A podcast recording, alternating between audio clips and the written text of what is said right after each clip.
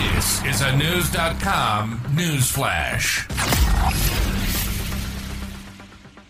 Some people are joking that it's not a good idea to stand near a window in Russia, especially if you're connected with the government.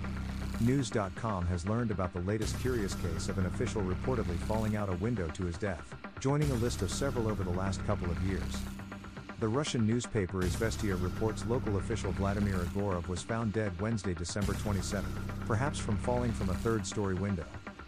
The Russian publication 72. Ru quoted from an obituary issued by the Tobolsk City Duma, Russia's version of a city council. It called his death an accident. There is no crime, the publication stressed. It also quoted anonymous sources as saying Egorov became unconscious after feeling ill. The Telegram channel Baza, which reports on Russian security matters, also reported Egorov fell out the window. But according to Newsweek, one eyewitness to Egorov's death claimed Egorov had heart problems. Egorov, 47, was an attorney who was elected to the local Duma. He belonged to the United Russia Party, the party of President Vladimir Putin. Egorov was convicted in 2016 of allowing Tobolsk residents to rent municipal land for free. But he was not jailed because the statute of limitations for the crime had expired. Egorov was a Russian millionaire, with an income of more than 9 million rubles. That computes to about $100,000. The apparent cause of Egorov's death raised eyebrows because of how other Russians have died since the assault on Ukraine began 22 months ago. News.com noted some of them in an August investigation. One of the victims was Pavel Antov, the owner of a sausage company who reportedly fell out a window in December 2022 at a hotel in India. A similar case could be the death of Russian military official Marina Yankina.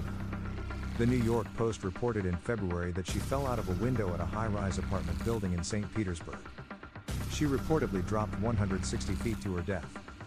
One Telegram channel claimed Yankina called her ex husband a few minutes before she died, talking about making a suicide jump and encouraging him to call police early. Days before that, Russian Interior Minister General Vladimir Makarov died by shooting himself in the head, according to the TASS news service. News.com also reported in September 2022 about the death of Lukoil chairman Ravil Maganov. BBC News claimed he chose to fall from a sixth floor hospital window, but the company said he had a severe illness. Before the invasion of Ukraine, suicide rates declined in Russia for years. Wikipedia says the rate dropped from 39.1 per 100,000 residents to 10.7 per 100,000 in 2021. The U.S. National Suicide Hotline number is 988.